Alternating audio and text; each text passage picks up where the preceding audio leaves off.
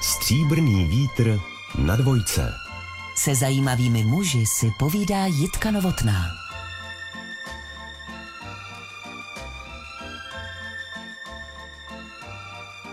Miluje Prahu, má průvodcovské zkoušky, takže pokud by neléčil lidi, nejspíš by jim ukazoval krásy našeho hlavního města.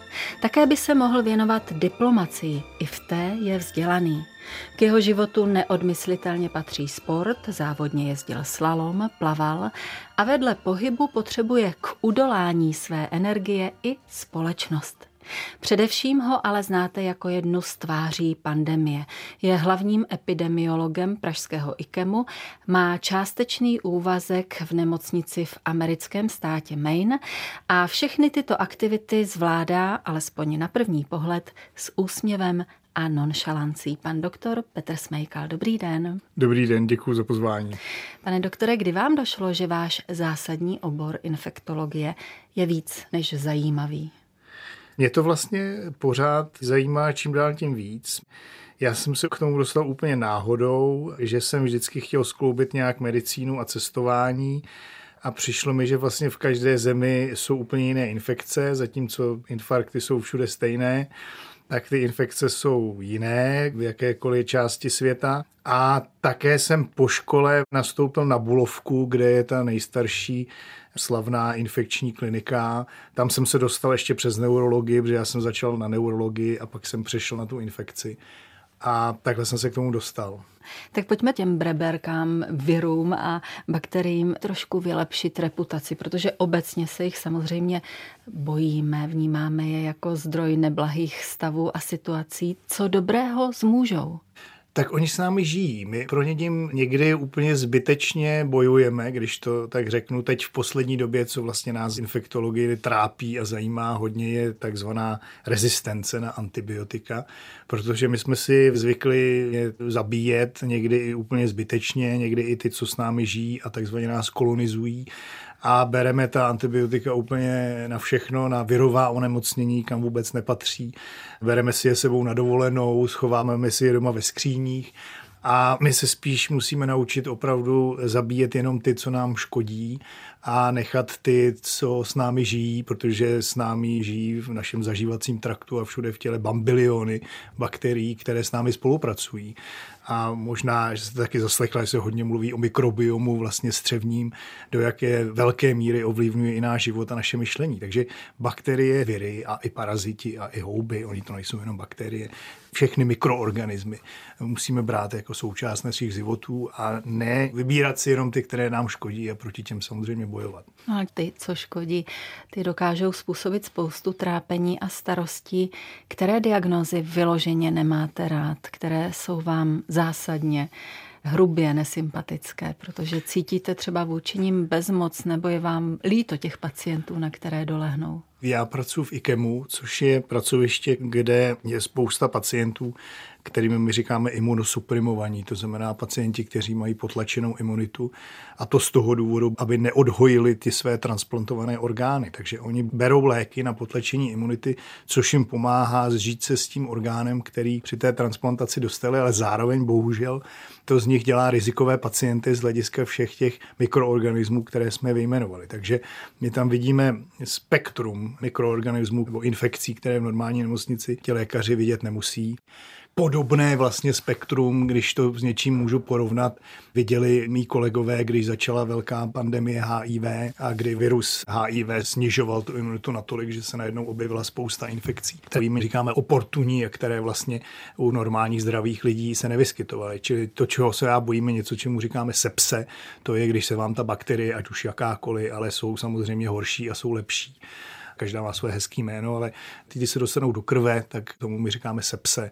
A to je něco, co už zvláště u pacienta, který má tu imunitu sníženou, může vést k fatálním důsledkům. Takže toho se bojím nejvíc. Když se vás, pane doktore, zeptám na lidský život, o který jste bojoval asi nejtvrději, nejusilovněji, nejsložitěji, Vybaví se vám tvář nějakého pacienta? Vybaví se vám nějaký příběh? No ježíš, vybaví se mi i taky spousta za svůj život, ať už v Americe nebo tady spousta pacientů, kdy nám to hodně dlouho trvalo, než jsme tu diagnózu stanovovali. Ono to je právě na té medicíně zajímavé, že to je trochu jak detektivka a to stanovování té diagnózy je to, co vás na tom baví, ale když to neuděláte rychle a když to neuděláte správně, tak nakonec třeba toho pacienta zachráníte, ale trvá to hodně dlouho, takže vybaví se mi i spousta případů, kdy jsme nakonec tu diagnózu stanovili, jak jsme si říkali, Ježíš Maria, že tě to nenapadlo na začátku, když tady máš tenhle ten příznak, který si viděl v učebnici, kterou si četl před lety. Jo. Teď zrovna konkrétně jsme měli krásný případ, ale on je to vlastně legrační vždycky lékaři, řekneme krásný případ a zajímavý případ, ale opravdu těm pacientům musím říct, jako vy nechcete být tím zajímavým případem, protože to je velmi obtížná diagnostika. Teď jsme zrovna stanovili jednu docela vzácnou vzácnou infekci, která se říká horečka k skočičí oškrábnutí.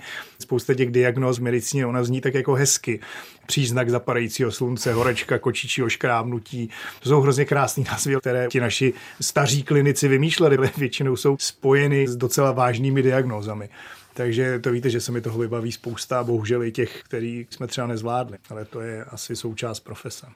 A když zůstaneme u otázky, která se týkala skutečného boje o život? Víte co, boj já si vždycky spojím spíš jako s chirurgem, protože já chirurg nejsem, který bojuje o život, nebo jako internista, protože k tomu, abyste se stala infektologem, musíte zvládnout základ v interní medicíně tak když jsem byl rezidentem, já jsem dělal tu internu zejména ve Spojených státech, tak ano, často jsem mi resuscitoval, tím musíte projít.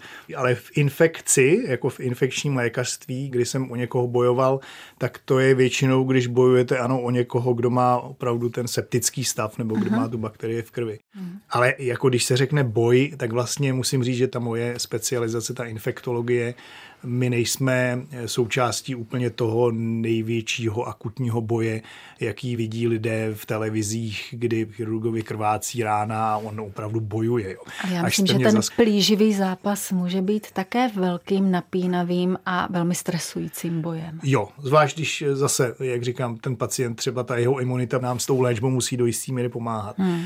A pokud nám nepomáhá a my to prostě musíme zvládnout pouze těmi antimikrobiálními léky, tak je to vlastně boj, to máte pravdu. Ale mě to takhle nikdy nenapadlo, to je hmm. zvláštní. Pane doktore, považujete se za empatického člověka? Já se považuji, dokonce nechci to říkat sám, že to je asi lepší, aby mě hodnotili ti, co mě znají, tak vždycky říkají, jo, ty jsi empatický člověk, ale když se uklidníš a když opravdu se soustředíš. Protože mě vždycky bavilo spousta věcí a nedokázal jsem se příliš na něco soustředit a pak jsem působil na hodně lidí jako ten, co je ze vším rychle hotový a ne příliš empatický.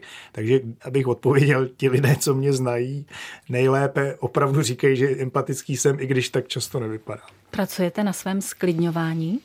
Jo, prostě jsem se rozhodl, že už spoustu věcí v životě nestihnu, že budu muset osekat svůj život, že moje létání přes oceán tam a zpátky, ještě teď, když mám dvouletý dítě, se nedá dělat vděčně, protože rodina tím trpí že moje výlety do diplomacie a mise do zahraničí prostě zase mají ale za následek, že já pak nedělám to, co bych měl dělat tady, na co bych se měl soustředit takže pomalu se snažím soustředit na těch pár věcí, které dělám nejdíle, ve kterých pak chci být dobrý a bohužel osekávat ty, co mě sice baví, ale zůstávají těmi koníčky.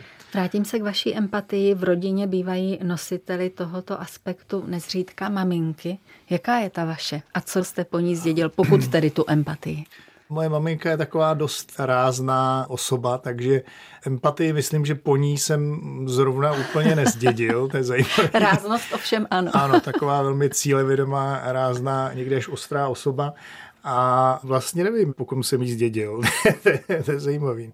Asi trochu taky po ní, po tátovi možná víc. A co máte po mamince? Já myslím, že takovou výdrž a cílevědomost a houževnatost. Hmm. Tatínek byl profesí inženýr, zájmem sportovec, vedl vás ke sportům. Vy byste si asi raději četl, ne? Ano, on s tím měl i problém. Bohužel můj tatínek už je po smrti, ale čím dál tím víc mi chybí a strašně mi chyběl i v posledních letech, protože my jsme se zase tak často nevídali, ale tím, jak jsme narodil syn, tak jsme se vídali častěji. A já si teďka prohlížím i fotky z jeho dětství a zjišťuju, že spoustu věcí, kterou měl on, mám i já což je zajímavé, když ten chlap jako poznává v sobě toho svého otce, což jsem si nikdy úplně nemyslel. On o sobě nerad mluvil a měl s tím mým čtením problém. Já si pamatuju, že jsem si tenkrát od svého trenéra na plavání koupil samizdatový výtisk nesnesitelné lehkosti bytí na konci 80. let což je docela, nechci si náročná, ale na to 17. ty to byla taková náročná četba, ale já jsem si hrál na hrozného intelektuála, tak jsem si to jako přečet a říkal jsem tátovi, že tomu samozřejmě rozumím a on si přečet asi první tři stránky. Táta byl totiž vynikající strojní inženýr, který spravil všechno a rozuměl všem systémům topení, byl to prostě technik par excellence, vždycky se na mě koukal s hrozným despektem, když viděl, jak něco zatloukám nebo šroubuju, jo, proto taky já jsem nešel na chirurgický obor, protože já jsem pár chirurgických ran zašil na škole a bylo mi jasný, že chirurg ze mě teda opravdu nebude. Já byl spíš takový ten myslitel, jak si takže on se na mě pak tak koukal, jakože opravdu, co to tady roste, jako jo, nějaký čtenář, prostě intelektuál, místo, aby spravoval kola, jezdil po horách jako on a byl to ten technik, tak tady nám roste v rodině nějaký takový jako intelektuál. Mm. a to ani nejsem. Jo. Takže ano, tenhle ten pohled si pamatuju a ten despekt tomu, že Ježíš se zase udělá, až veme kladívko do ruky, ten myslím, že mu zůstal celý život. No. Já jsem hodně nepraktický člověk, musím říct. Jak vám šlo pročítání vysokoškolských skript na medicíně? To právě mi šlo. A teď vidím, že i můj syn ve dvou letech strašně rychle začíná mluvit, všichni říkají, ty kluci tak nemluví. Já jsem opravdu si čet celý život a pořád si něco čtu. A takže to nebyl problém si číst ty skripty. Já jsem si i dobře pamatoval. Já si hmm. pamatuju, jsem se na medicínu dostal s velkým počtem bodů. I kamarádi na Gimplu si pamatují, že já jsem měl fotografickou paměť, já jsem si něco přečet, vyfotil a pak jsem to jako odříkával. To už mi z toho moc nezůstalo, ale já si pamatuju úplný zbytečnosti. Já si pamatuju nadmořský výšky hor, já si pamatuju nějaký města na mapě, který si nemusím pamatovat. Ale ta medicína, musím říct, že já se se k ní hrozně dlouho propracovával. Já jsem byl poslední rok na Gimplu, ještě jak se říká za to táče, a tenkrát zvolit si práva nebo historii bylo hodně jako politická volba, jsem si říkal, nebo i rodiče mi říkali, to tam budeš mít toho marxismu hodně, tak jsem si zvolil tu medicínu, protože mě bavila anorganická chemie a tu jsem v ní nějak našel ale pak tam převážela ta biologie, tam nějaký mitochondrie a mitochondriální enzymy a ribozomy a tohle mě musím říct nikdy moc nebavilo, ale začaly mi bavit ty pacienti zase, pak ty jejich příběhy a ta anamnéza a ty příměry těch starších pánů profesorů a ty popisy těch chorob, to jsem úplně, jako, jak se říká, jako žral v úvozovkách, hmm. to jsem se nořil. No a tu svobodnou volbu, tu jste si vlastně dopřál, když jste se stal posluchačem akademie při ministerstvu zahraničních věcí až po medicíně, tam už tedy byla i ona politika politika, ale v časech svobodných. Co dnes považujete při ohlédnutí za vrchol své diplomatické kariéry? A nebo ten ještě nastane, protože nikdy neříkají nikdy? Ano, i zakladatel lékařů bez hranic se stal ministrem zahraničních věcí Francie jednu dobu. Byl to taky lékař. Ne, to už by byl velký přesah. Já jsem produkt konce 80. a začátku 90. let. A kdo si tuhle dobu pamatuje, tak to byla nejenom doba jaksi šílených opozičních smluv a různých těch věcí špatných, které v té době začínaly, ale taky to byla doba jako Václava Havla a spousty příležitostí, které jste měli. Takže moje generace byla vržena do těch devadesátek s tím, že najednou můžeme kamkoliv cestovat, můžeme zkoušet cokoliv. Takže já jsem s odřenýma ušima dostudoval tu medicínu. Jsem, jsem z ginekologie z poslední státnice měl trojku, protože už jsem se vůbec nestíhal učit, protože najednou bylo ke čtení spousta jiných věcí že jo? a k tomu cestování spousta dalších zemí tak jsem si říkal, není kam spěchat. To zdravotnictví v těch 90. letech taky byl důvod, proč spousta mých kolegů bohužel to opustila a já jsem nakonec v téhle země na nějakou dobu emigroval to bylo ještě daleko horší, než je teď a pořád na to zdravotnictví hráme. Takže já si říkal, tak já ještě vystuduju něco jiného. Tak jsem šel na vojnu, protože zase jsem byl taková ta Havlova generace, že nebudu si vymýšlet, že mám modrou knížku, to pro mě nebylo přípustné, tak jsem strávil rok na vojně. Tam jsem vystudoval rok práv, který jsem pak ale opustil, protože jsem si říkal, je zajímavá ta historie, ale římský právo to už jsem nedal. A pak jsem si říkal, no tak baví ti ty společenské vědy pořád, tak jsem se přihlásil na diplomatickou akademii, kam se opravdu dostane málo lidí, já jsem se tam dostal. A já jsem se vlastně dostal kamkoliv jsem se přihlásil, problém u mě byl u toho zůstat. Jo. Takže já jsem vystudoval rok diplomatické akademie, mám spoustu přátel, kteří jsou teďka velvyslanci, a pak jsem pracoval chvíli na ministerstvu a začala mě ta medicína chybět. tak jsem si říkal, tak si udělal výlet do něčeho jiného, ale pojď se jako vrátit k té medicíně, protože bylo to docela hezký se o ty pacienty starat a ty jejich příběhy jsou nakonec zajímavější než ta politika. Ale e, já jsem nikdy nevěl na žádnou ambasádu, to bylo součástí toho studia. Já jsem to pak musel nahradit, protože tam součástí bylo tři měsíce měsíce nějaký praxe na zahraniční ambasádě. A dostal jsem nabídku jít s týmem pana Kavana do New Yorku, když byl tím šéfem valného schromáždění, ale to mě ani moc nelákalo, musím říct a zvolil jsem cestu udělání si zkoušek na lékaře a testovaného ve Spojených státech a odešel jsem po té anabázi na ministerstvu zahraničí po dlouhým rozhodování, jestli mám teda zůstat tady a pracovat pro zahraničí, anebo mám utíct do Ameriky jako lékař, tak jsem šel do Ameriky jako lékař. Stříbrný vítr. Jitka Novotná a její host na dvojce. Ještě než se za panem doktorem Petrem Smejkalem vypravíme do Ameriky, ráda bych se krátce zastavila v Paříži, ve Francii, protože tam jste jednak uplatnil ten jazyk diplomatů na konci 90. let a myslím, že jste tam mohl zažít velmi zajímavé záležitosti. Pohyboval jste se totiž v těsné blízkosti expertů na HIV a také v těsné blízkosti HIV pozitivních pacientů. S jakým pocitem tehdy v 90. To bylo strašně Já jsem byl na stáži v Salpetriere, což je stará slavná pařížská nemocnice. Dostal jsem stipendium na dva měsíce a pracoval jsem tam na infekčním oddělení, kde bylo tenkrát hospitalizováno dost pacientů z HIV i z AIDS, což je pozdní stádium HIV infekce. Mě to nikdy, musím říct, nějak hrozně nebavilo, HIV problematika spíš mě bavily ty bakterie, ale už v Praze na Bulovce jsem samozřejmě ty pacienty viděl a tady jsem jich viděl daleko víc a už jako pokročilejší léčbu. V té době totiž začínaly se objevovat léčba, která nakonec vedla k tomu, že z HIV se vlastně v současné době stala infekce, které se lidé nikdy nezbaví, ale se kterou žijí do svých 70-80 let. Promiňte, jedna věc je, že vás to příliš nebavilo, ale druhá věc neděsilo tehdy? Děsilo mě, to se těžko i vykládá, jak ty lidé končili, protože tenkrát ta léčba ještě zdaleka nebyla tak dobrá. Tenkrát se na to umíralo. Kolegové z Ameriky říkali, že v New Yorku to bylo ještě horší v 80. letech, takže ani tohle už se s tím nedalo srovnávat. To byli často lidé, kteří se i nakazili třeba v koloních francouzských v Africe. A celá ta záležitost HIV, způsob přenosu, to tabu, které k tomu bylo, ty všechny ty aspekty té infekce byly hrozně zajímavý, ale já jsem asi taky proto, že to tenkrát opravdu nebylo nic moc pozitivního na rozdíl od teďka.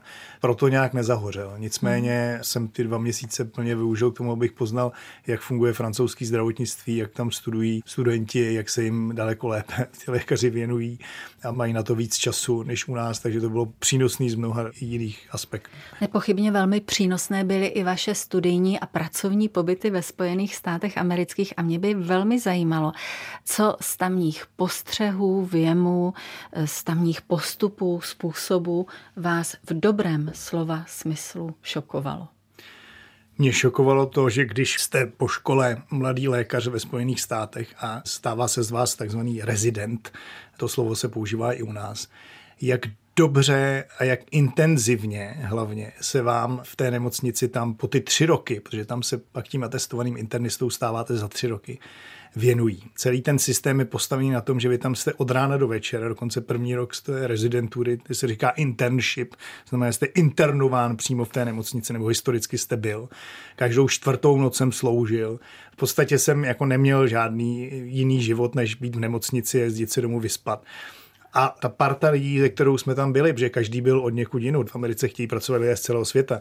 Indové, Peržani, tři kamarády z Iránu mám doteď, Malajci, dva Rusové, dva lékaři z Gany, kolegyně z Tajska. Doteď si píšem to bylo skoro jak organizace Spojených národů, kterou jsem si nezvolil pro diplomaci, najednou jsem ji měl tam v té medicíně a my jsme spolu intenzivně byli tři roky a učili jsme se tu internu a opravdu jsme se to velmi dobře naučili. Jde to, to, co tady doteď musím říct, že jako čím procházejí čeští postgraduální studenti medicíny, to znamená čeští mladí lékaři, než dostanou tu atestaci, po dvakrát delší dobu se s tím vůbec nedalo srovnávat. A to nemyslím ani finančně, i finančně jsme byli lépe ohodnoceni, ale tím způsobem, jak se vám věnují a jak opravdu děláte jenom tu medicínu a daleko méně toho papírování, jakou máte dobrou strukturu v tom, že víte, kde budete přesně za rok, za rok a půl, za dva, jakou máte perspektivu, kterou vám ten systém potom nabídne. Prostě musím říct, že stále je dost dobrých důvodů, proč já i českým studentům, které učím, zrovna dneska jsem jim tom říkal, v podstatě radím, až dostudujete, pokud máte tu šanci, jděte někam do zahraničí na a pak jste, se sem vraťte. A na co jste v souvislosti se svými českými kořeny narážel? Já si pamatuju, že mě jeden egyptský kolega říkal, prosím tě, Čekoslováky, it's interesting, to já si vždycky pamatuju v těch bondovkách, ty byly ty československé zbraně, že jo. Mm. A ten semtex vlastně na dost negativní věcí, jo. To mm. ještě byla doba, kdy spousta mých kolegů měla ty zkušenosti a ty paměťové stopy z komunismu, kde my jsme vlastně byla země známá tím, že jsme vyráběli semtex a dodávali jsme zbraně a všichni ty bad guys, ty špatní lidi z těch bondovek měli Čekoslováky accent, československý přízvuk. No opravdu, jo. A já jsem tam pořád s tím Havlem a že Ivan Lendl a že Antonín Dvořák a vždycky říkali, jo, Dvořák, to jsem někde slyšel, ale ten Semtex to teda opravdu je, a jako vlastně bylo víc těch negativ. Takže nikdy jsem se za nás nestyděl, já jsem velký patriot, ale musel jsem si přiznat, že ten komunismus nám teda uštědřil takovou dardu jako v reputaci téhle země, že hmm. štěstí, že už jsme to napravili a vlastně to napravujeme doteď a už vidím, že se to i mění. I teď už vnímají moji kolegové z Ameriky i ze světa, kteří byli v Praze a vědí, kam patříme, že jsme západní země, ale tenkrát to úplně takhle jako jasný nebylo. Čemu jste se věnoval, když to nebyla medicína, protože postupem času jste tam zakotvil i v praxi a měl jste jednu dobu dobu zajímavý režim, intenzivní týden a volný týden, takže se toho dalo stihnout hodně. No jasně. První tři roky jsem nedělal nic jiného, než jsem byl v nemocnici, to vás opravdu tu internu naučí a pak jsem vzal práci, protože jsem chtěl získat zelenou kartu, abych tam mohl legálně jaksi pracovat tak mi řekli na zelenou kartu, buď půjdeš do Oklahomy nebo na nějaký jeho západ do státu, kam opravdu jako úplně nechcete jako Evropan, ale vzal jsem práci ve státě Maine, stát na severovýchodě Spojených států, ten vlastně poslední z Nové Anglie, který hraničí s Quebecem, kde se mluví francouzsky, že já jsem si dělal výlety do Quebecu, k tomu jsem využíval ty týdny, abych na té francouzštině pořád pracoval a bavilo mě vlastně zjišťovat, co všude se děje ve světě, protože v Americe najednou máte spoustu přátel, kteří tam přišli a málo Američanů se zase úplně narodilo v Americe. Těch mejňáků, jo, ale najednou jsem chtěl vidět všechny filmy, které kdy někdo natočil, i slavní režiséři, hrál jsem tam divadlo ve volných týdnech, jsme měli amatérský spolek, jako každý Čech hraje divadlo, tak i já jsem ho hrál v Americe nějaký. A s kým jste ho hrál? S lokálními amatérskými herci jsme hráli třeba Čechovovi jednoaktovky, mě vždycky dali nějaký ty ruský, že jo, protože jsem měl ten přízvuk, tak jsem hrál nějaký ty lidi s ruským přízvukem v těch jednoaktovkách, pak jsme hráli Šumaře na střeše, kde já jsem hrál tedy Perčika, toho druhého revolucionáře, který si bere ta jedna z těch dcer Tevieho, ale nespíval jsem, pozor, jak to neumím. Prostě jsem hrál divadlo a cestoval jsem, takže jel jsem do Montrealu, jel jsem do New Yorku, anebo jsem se učil na to, abych třeba v Evropě si dodělal infekční atestaci. A to jsem dělal do té doby, než jsem získal tu zelenou kartu, protože než dostanete tu zelenou kartu, tak skutečně ty Spojené státy nesmíte moc jako opouštět. Ano. Zatímco jste se intenzivně vzdělával, mnohé jste poznával a později pendloval mezi ano. Českou republikou a Spojenými státy. Mezi tím se vaši kamarádi usazovali, zakládali rodiny a vstupovali do úplně jiné životní fáze. Kdy na vás dolehlo to vědomí, že vedle mnohých zisků pravděpodobně taky o něco přicházíte? Tady už ti kamarádi nejenom měli rodiny, oni už někteří z nich mají i vnoučata a pracovali na těch středoevropských titulech v té medicíně, stávali si docenty a profesory a dělali si PhD, tak já jsem sice cestoval po světě a byl jsem velký volnomyšlenkář, ale tohle všechno mi utíkalo samozřejmě. Měl jsem spoustu i vztahů, ale nějak musím říct, že nenašel jsem si tam přítelkyni, řeknu to upřímně, i když jsem se snažil v Americe, takže říkal jsem si, no, kdybych začal v tom New Yorku, tak bych možná skončil v New Yorku a nakonec ten Maine je sice krásný, ale mě chybilo nějaký město a já jsem dostal tenkrát nabídku, že bych opět v tom volném čase začal pracovat Čechách, učit na fakultě a přinesem třeba něco z těch amerických zkušeností. Tak na to jsem kývnul a vlastně začal můj jaksi pozvolný návrat do Čech. A ono se tady taky dost věcí změnilo k lepšímu mezi tím. Mohu být tak smělá a zeptat se, na čem zpětně viděno vaše partnerské vztahy obvykle troskotaly? Moje maminka totiž je velmi dominantní osobnost a někde jsem si přečet, že synové těchto dominantních matek mají opravdu strach se potom vázat. A já jsem že tento strach, jak si se uvázat, protože v té další přítelkyni vidíte trošku tu dominantní mámu, tak to mě trošku provázelo celý život, protože já jsem se vlastně usadil až hodně pozdě. Jak jste ho zdolal nakonec ten strach? Co vám pomohlo? Bylo to to okouzlení ne, ne, ne, musí, musíte se projít tím sociálním porodem, to znamená, musíte říct, mami, fajn, mám tě rád, ale já prostě si budu dělat věci po svým a jakmile tohle dokážete, což některý chlapi nedokážou taky nikdy, tak to pak jde. Musíte najít tu svoji cestu. Co v partnerství potřebujete? Asi nejvíc stejné hodnoty. To znamená férovost, stejný přístup k životu, porozumění, to jsou asi nejdůležitější věci. Upřímnost. Možná mi tam trošku chybí cestovatelská vášeň. To zrovna u nás jeden chce na hory, druhý chce k moři, ale taky, to jo. Akorát ty destinace cestovatelské se nám trošku jaksi různí. Jak jste si, pane doktore, po návratu znovu zvykal na mentalitu lidí ve své rodné zemi? No já jsem v jednu chvíli chtěl být Američan, to si pamatuju doteď. Já jsem opravdu se s tou zemí tak zžil a připadal mi v mnoha ohledech svobodnější a taková jako dynamičtější. A to tam zažívá každý mladý člověk. Těch možností tam bylo spousta. A i teď mě to někdy chybí, jsem říkal, kdybych opravdu nešel kvůli té zelené kartě domain a zůstal v New Yorku, tak bych třeba se tam integroval lépe, ale já jsem tam byl na pobřeží a možná to mě jako vrátilo sem, protože já nejsem až tak vědecky založený typ, že bych dělal vědu někde na nějaké americké univerzitě, což se povedlo spoustu mých kolegů. Hmm. Na to zase nemám, prostě jsem trošku jinak založen. Ještě nám prozraďte, jestli jste se vrátil s nějakým záměrem, možná posláním, které ve vás během let v Americe uzrálo. Já jsem spíš měl v sobě vždycky takový pocit, že bych to měl nějak vrátit a zlepšovat. Já jsem v té Americe v jednu chvíli se finančně zabezpečil, mohl jsem si v Praze koupit byt z těch peněz, to jsem trošku dostal z té Ameriky, jsem si říkal, já to, že jsem dosáhl toho, čeho jsem chtěl, asi jsem třeba neměl moc velký ambice, ale dosáhl, tak to musím teďka tady nějak předat. To byla velká motivace. Jsem říkal, když je to tak jednoduchý, když to ty američani takhle umějí a v mnoha ohledech jsou praktičtější, nekomplikují si ten život, jako tady nevymýšlí kola, jako my děláme neustále, nějaké české cesty. Učí se jeden od druhého, mají respekt tomu, když každý je z jiné části planety. Není tam do takové míry tak xenofobie, jako byla v jednu chvíli u nás, čili být úspěšný v Americe, musím říct, jako dá daleko větší práci než v Čechách. Tak jsem si říkal, tak to aspoň zkusím přenést sem a trošku tady rozšiřovat to, že to, co si tady často někdo myslí, jak jsme dobrý, tak to v tom opravdu dobrý nejsme. A zase naopak, my jsme dobrý ve spoustě věcí, které ani nedocenujeme a myslíme si, že to je asi normální a v tom dobrý jsme. Ten kontrast mě začal hrozně dávat a já to doteď mám, že já se tam nabiju. Nabiju se tam energií, nabiju si tam novými nápadama. Oni dělají spoustu hloupostí a to už Winston Churchill říkal, že Američan vždycky udělá tu dobrou věc až po té, co zkusí všechno ostatní. Je v tom určitá dětskost, taková energie, že dělají chyby, ale jdou dál. Takže v té Americe opravdu, abyste uspěla a abyste měla ten svobodný život, musíte daleko víc pracovat. To je pořád pravda. Ženy těhotné vědí, jak přísný ten systém je, kdy musíte hned se vrátit do práce s tím malým dítětem. Prostě je to země, která vás vymáčká to nejlepší. Ale ty dobré věci, které tady jsou, mladá generace Čechů už je úplně stejná jako američané. Ty lidé někde byli, cestují po celém světě, nejsou, čemu říká američan judgmental, to znamená, neposuzují se podle toho, odkud pocházejí, posuzují se podle toho, co kdo z nich dokázal.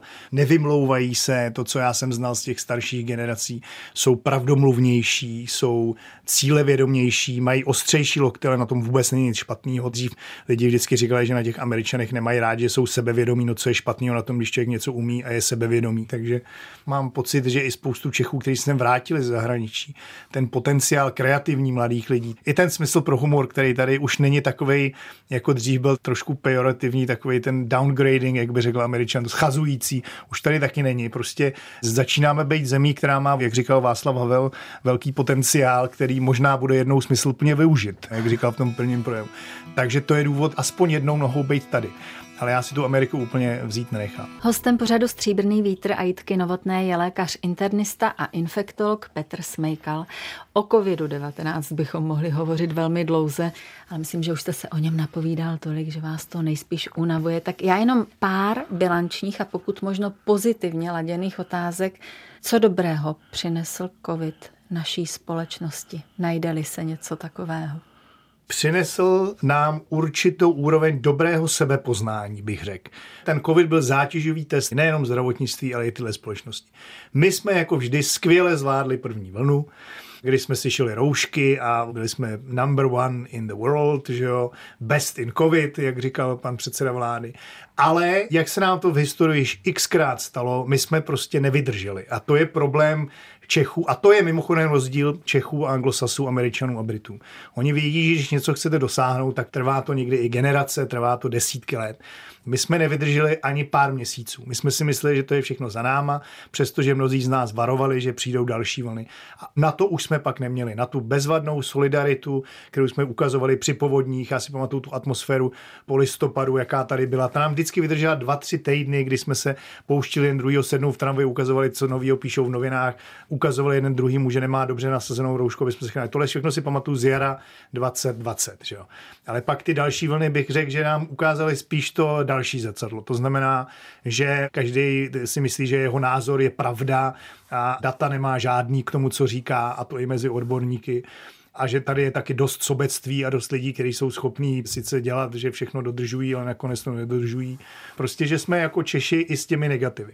Chtěla jsem se nějak držet těch pozitivních tónů, byť na tak dramatickém pozadí, ale jedním z nich mohla být i skutečnost, že jste zmínil, že mezioborová skupina pro epidemické situace MEZES se zrodila jako parta snílku. To je taky pozitivní moment. No je to tak. Prozradíte nám něco o svých dalších lékařských snech? Nechci se bavit o covidu, ale na tuhle partu snílků, to je jeden z věcí ve svém životě mimo mýho syna, na co jsem strašně pišnej protože to byla opravdu parta, která kdyby se znova dala dohromady a já samozřejmě tady ji vychvaluju a budu ji vychvalovat, ale je to fakt, je to na datech položená skutečnost. Prostě za každého jednotlivého z této party já děkuju, že do toho se mnou šli a rozpustili jsme se ve chvíli, kdy už nás nebylo třeba jako ty mlaničtí. No a ty další sny pana doktora Smejkala? Lékařské ano, sny? sny mám.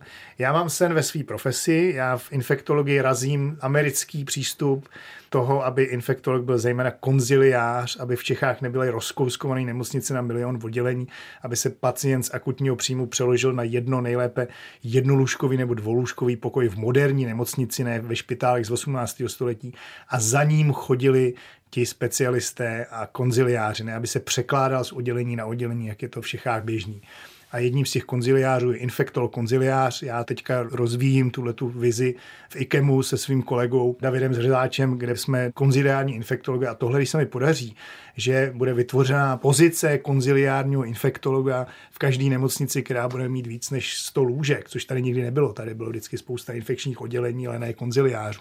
Trošku specifická problematika. Zkrátka, že bude infektolog docházet. Sen. Ano, docházet k tomu pacientovi na chirurgii, aby řešil infekce chirurgické rány, na internu, aby řešil horečky, u kterých nikdo nebude vědět, jaký jsou důvodu. A nebude infektologie někde v zapadlém koutě nemocnice a nebudou se jako stavět, obávané přesně pracoviště. tak, to jsi říkal velmi přesně nebudou se stavět někde na konci nemocnice, jak se stavěl za komunismu i předtím lůžková infekční oddělení, kde se budou léčit ty špinavé v úvozovkách diagnózy jako HIV, AIDS a nějaký parazitární onemocnění, který nikdo nechce vidět. Takhle to prostě bylo dřív a takhle to už být nesmí.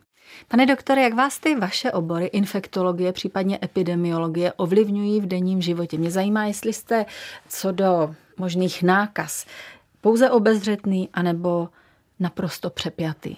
No právě, že spíš na druhou stranu, protože vždycky, když přijdu domů, tak mě přítelkyně musí upozornit, abych si umyl ruce.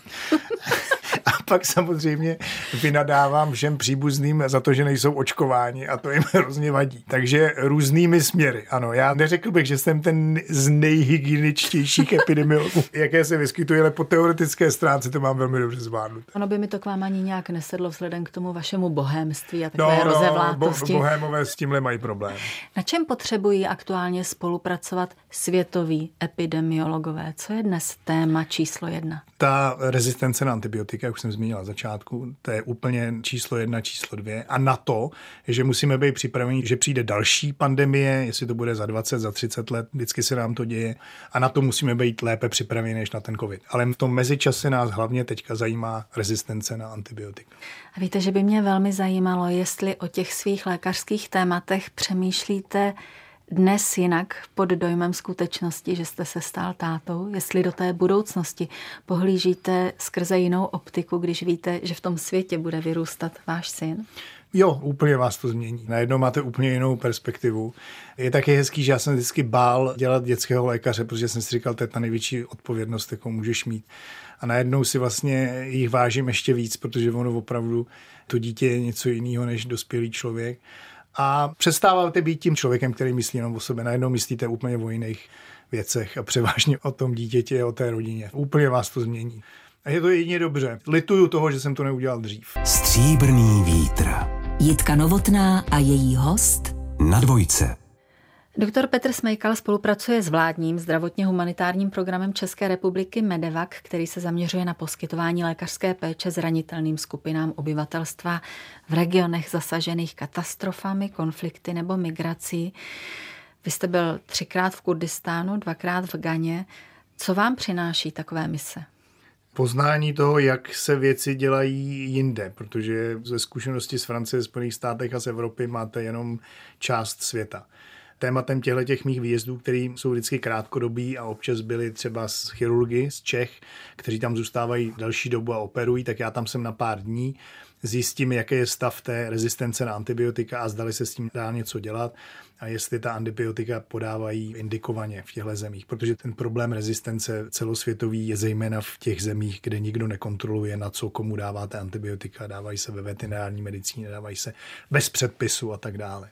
Čili poznání toho, jak někde se dají věci dělat eh, vlastně daleko jednodušeji a třeba i lépe než u nás, i v těch zemích, které my považujeme za rozvojové. Není to jenom, že jim něco říkáte, ale také se dost naučíte. Pane doktore, vy jste svého času příběhy z medicíny předával formou stand-upu. To je teď hodně ostrý skok, ale... To už nedělám. Vím, že to neděláte, ale s vědomím toho, že jste svého času přemýšlel také o žurnalistice a s vědomím toho, kolik zajímavých zkušeností jste dosud stihl nazbírat, se ptám, nebudete někdy v budoucnu sepisovat ty své postřehy třeba ve formě fejetonů, povídek nebo románu? No pokud na to bude čas, tak rád, protože právě ten důvod, proč jsem se vrátil k té medicíně po těch 90. letech a proč ji dělám doteď, jsou ty příběhy těch pacientů, které jsou to nejzajímavější. A správná diagnóza záleží 90% na správném odebrání anamnézy. To znamená, že toho pacienta se vyptáte na všechno možné.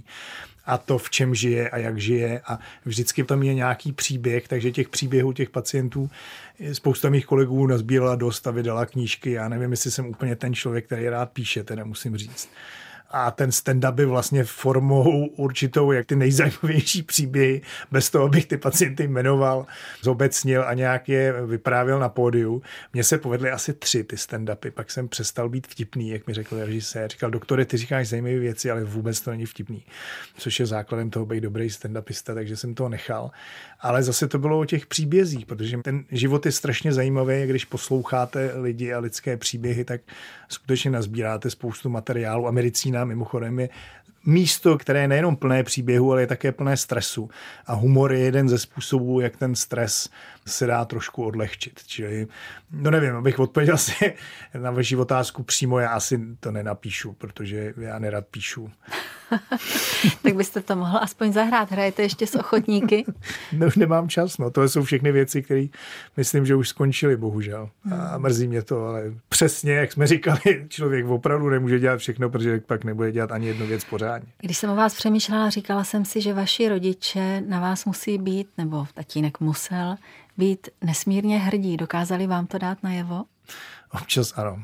Myslím si, že to není dobrý pořád toho člověka chválit, ale myslím, že na mě byli, máma doufám, že na mě pořád je a táta na mě byl pišnej, ale on mi to moc neříkal, on byl takový ten tvrdák, takže jako, ale viděl jsem to na něm, že jo. A co byste vy sám ve svém životním příběhu ještě rozhodně rád viděl?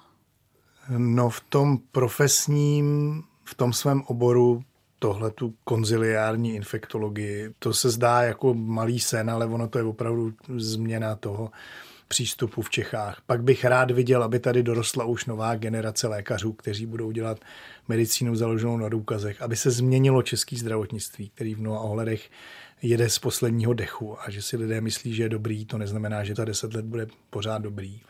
Co se týče těch zdrojů a té efektivity, kterou opravdu máme čím dál tím horší toho bych se rád dožil. No a ve svém osobním životě, ano, bych se rád dožil konečně toho, abych se jako uklidnil v tom, že nemusím být všude, nemusím dělat tisíc různých věcí, nemusím se objevovat na každém fóru a pořád trpět tím, že nejsem někde jinde. Někdo říká, že to je syndrom fear of missing out, FOMA, že, že máte pocit, že vždycky máte být ještě někde jinde, že jako člověka může bavit opravdu spoustu věcí, ale musí se soustředit na tom jednu. To doufám, že už se mi začíná pomalu dařit. Ono to dítě vám k tomu dost pomůže. A další věc, kterou si přeju, aby mé dítě nebo možná děti už nikdy nemuseli uvažovat, že by třeba odešli někam jinam za lepším. Že opravdu nám tady snad vyrůstá generace, která bude žít v zemi, ze které nebude vůbec utíkat. Nezbývá, než si přát, aby se ty profesní a společenské sny doktora Petra Smejkala vyplnily. Děkuji vám za dnešní návštěvu, mějte se hezky. Naschledanou. Naschledanou.